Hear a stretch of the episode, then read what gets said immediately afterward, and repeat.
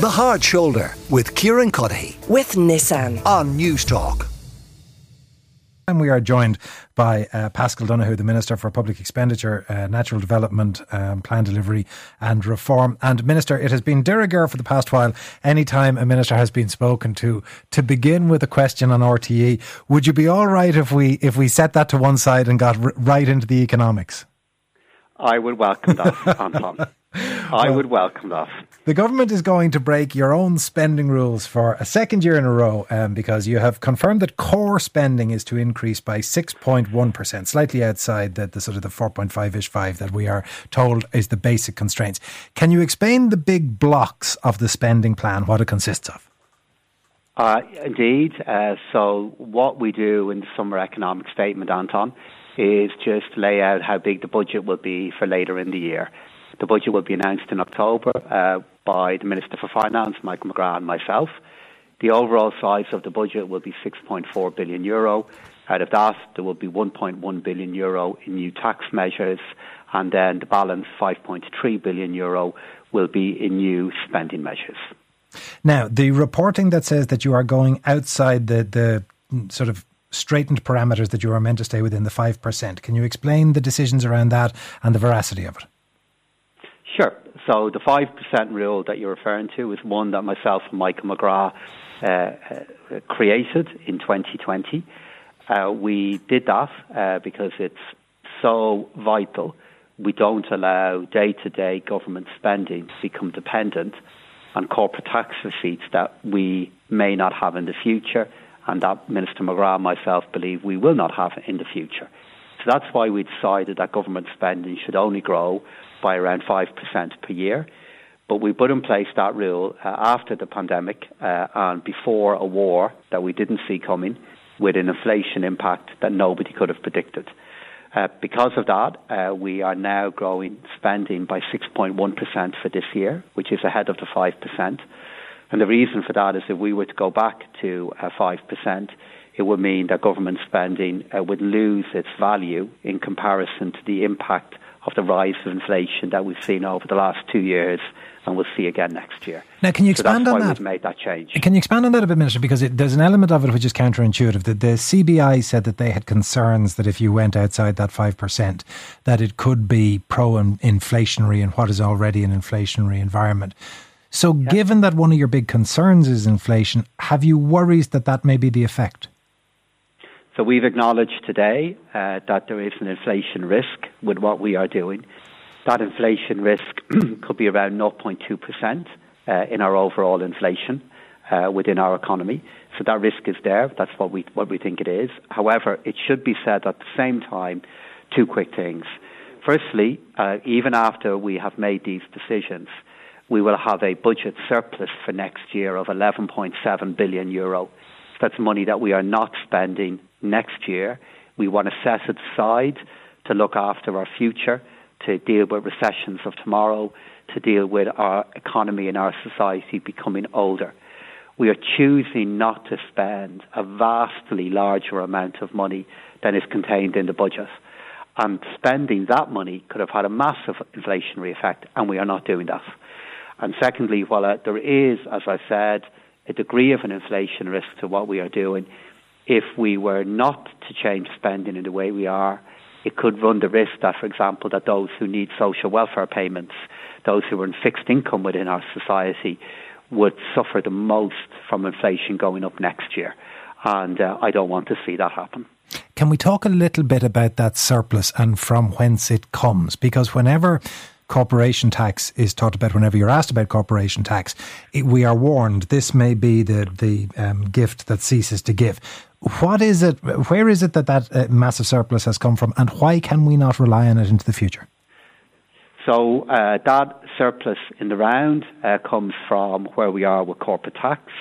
The level of corporate tax that we now collect has doubled since around 2020. And uh, the reason why we believe it might not stay at the levels that it is at the moment is because the amount of tax you collect is by and large driven from the amount of profit that these very, very large companies are making. And we cannot assume that the level of profit that these large companies are making will continue indefinitely. We know that for every part of our economy, profits go up and profits go down. And we also know that a small number of companies are responsible for a lot of the tax that we collect. So, for all of those reasons that we are saying, we are saying that uh, we are not spending that portion of those corporate tax receipts, which is around 12 billion euro, which we believe we will not have in the future. Am I, so am I right in saying, Minister? From corporate tax. Sorry, I cut across you. The surplus comes from a higher level of corporate tax, and we believe that spending all of that higher level next year uh, could create really big problems for us in the future that we happened happened to us a decade ago. I don't want to see that happen again. You mentioned the thing of, of uh, corporation tax coming, that the windfall coming from a relatively small number of companies. Am I right in saying that about half of it comes from fewer than 10 companies? That is correct. And that is why I'm making the case for not spending so much of that money. And does that mean that you have an insight? I mean, it's an unusual position to be in when you look at a nation's economy. But do you have an insight then into, well, the reason we have this 11.7 billion surplus is because companies A, B, and C did very well on products X, Y, and Z? So that information is not shared with us. So um, the reason for that is the principle of taxpayer confidentiality. Uh, I should never know uh, what is the level of tax that you pay, that any taxpayer pays, or any um, uh, company pays. A politician should not know that. Who should know that is the Revenue Commissioner. They collect the tax, they decide what tax is. You, you, they are responsible for collecting tax on behalf of us all. So the Revenue Commissioner has that information, and what they do is they provide that information to the Minister for Finance, and he then publishes that information in a way that respects taxpayer confidentiality but allows us to understand exactly these risks. But it does mean then that we are literally at a point where we are talking about, when you say about the, the long term reliability and predictability of the corporation tax, if a very small number of companies, if three or four companies have a significant change to their fortunes, we will see it in a big chunk of our corporation tax receipts dropping. And that is the risk, and that is the reason why we are making the case for not spending a large share of that money that we are collecting and instead putting it into a, a fund uh, to help us deal with another pandemic. God, for, God forbid that ever happening, but it's happened once before, it could happen again, uh, or another big downturn within our economy. Have that money set aside so if the unthinkable happens again, and if we've learned anything, unfortunately, Anton, is that the unthinkable does happen that we are ready to deal with the unthinkable and we're not reliant on 10 companies paying a lot of the tax that we need to pay for our day to day spending. Now, obviously, part of the reason for the summer economic statement is to give predictability to the budgetary process and not to spring rabbit out of the hat as used to be the way back in the day. So I recognise that you're limited in the specificity that you can give at this stage. But can you give us a bit of a breakdown and a bit of an insight into how you see the spending being allocated and where the taxation is likely to go? So, um, in relation to uh, taxation, uh, what the uh, government has already made the case for. Is we want to uh, do all we can to be in a place that if your employer gives you a wage increase, whether you're a uh, whether you're a, nurse, a carpenter, a teacher, or an accountant, if they give you a wage increase, that you are able to keep as much of that wage increase as you can get, keep, uh, without having to pay higher taxes uh, just because your employer gives you a wage increase. And how we will do that will be laid out uh, on budget day. And then in relation to spending. Uh, sorry, Minister, just so because I, I, from my own understanding, so d- am I to infer into that that it is likely to be movement of tax bands? Too early to say, uh, Anton. Uh, that work won't conclude until a week or so before the budget. There is lots of different ways in which that can be achieved. We've made changes to USC in the past. At other times, we've made changes to tax credits and also to tax bands. Um, but all that work will be concluded as part of the budget itself. I'm sorry, I cut across you with that question. You were going to continue on on other aspects of the plan? No, I was just going to make the point then on spending. Um, actually, um, the large areas of government spending, uh, of which are related to social protection, they relate to health and they relate to education. they're always big parts of the announcements that are made on budget day. But obviously, what we're particularly aware of at the moment is the cost of living, particularly aware that inflation is still having an effect on households and on businesses at the moment. And it's fair to assume that looking at how we can support uh, living standards at a time in which prices are going up will be a big part of what we want to do in the budget. And to what extent will you be able to give guarantees that any of those interventions will be targeted at those who need it most and not broad brushstroke and therefore inflationary? So in last year's budget, it was a mix. Um, it is a mix of measures that did help, that were broad based. And the reason for that is the inflationary effect was felt by all. But then as we've moved into dealing with the return of high inflation, more and more of the measures were mixed uh, uh, by being targeted, by being targeted at those who needed the most.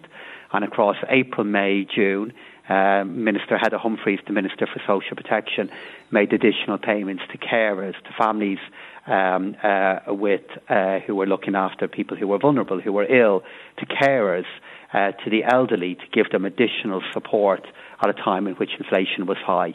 So we've done both. Uh, what the mix is going to be uh, still a number of months away from deciding that, Anton. But what we're just laying out today is what will be the size of the budget itself. Uh, two final things before I let you go, Minister, from, from other items within the programme where there were uh, economic or cost issues. One of those that was discussed was the increasing hotel prices and what impact that might have on our tourism industry. You were reported um, some years ago now to have, to use the colloquialism, gone up one side and down the other of the hotel industry over their pricing. Are you concerned that they're losing the run of themselves again? I'm more than concerned. Um, I'm appalled uh, that a small number of hotels are doing this again. Uh, the taxpayer uh, made a massive amount of support available uh, to our hospitality sector. It is a wonderful part of our economy. The people who are in it work so hard. It's so important to how our country is perceived and how people feel when they come to Ireland. And a very small uh, number of uh, hotels are really letting it down for everybody else. Uh, this is all about the Taylor Swift gigs that are going to be happening next year. Uh, these are going to be great concerts. They'll be full of people enjoying themselves. And there'll be people travelling to Dublin and elsewhere, from elsewhere in Ireland, to go and see her play, and people travelling to Ireland to go and see uh, Taylor Swift perform. And the idea that they will be uh, um, have to pay such terrible prices across that weekend, uh, I think is terrible. There's still time, however, to rethink and I would urge those small number of hotels to do it. And the final thing, then, Minister, we were speaking earlier to Dr. Brendan O'Shea, who's Assistant Professor for Public Health and Primary Care uh, at Trinity, uh, in relation to the increased cohort of children who will now be eligible for free GP care, the 78,000 and the extension to the GP scheme or the medical card scheme. And he said that it was wonderful as long as the funding was there to respond to the increased workload that it will bring for primary care and for GPs. Can you give that assurance? Yes, it's been a big part of the engagement that we've had with the IMO as part of this deal, and then also in other engagement that we've had with them. Uh, we now have overall a package of supports of around 30 million euro, and also a commitment to use that money to recruit and, retra- and, and retain additional staff in our GP surgeries to do our best to deal with that issue. Uh, we are very conscious that with a big change in affordability, there could be, probably will be, a higher level of demand. And one of the reasons it's taken a lot of time to conclude this negotiation is the IMO, understandably, wanted commitments in relation to more GPs and additional funding to support the GPs that are there. And that is part of this agreement. Minister, thank you very much for your time on the show this evening. That is Paschal Donohoe, Minister for Public Expenditure, National Development Plan Delivery and Reform. Five. The Hard Shoulder with Kieran Cuddihy. With Nissan. Weekdays from 4 on Newstalk.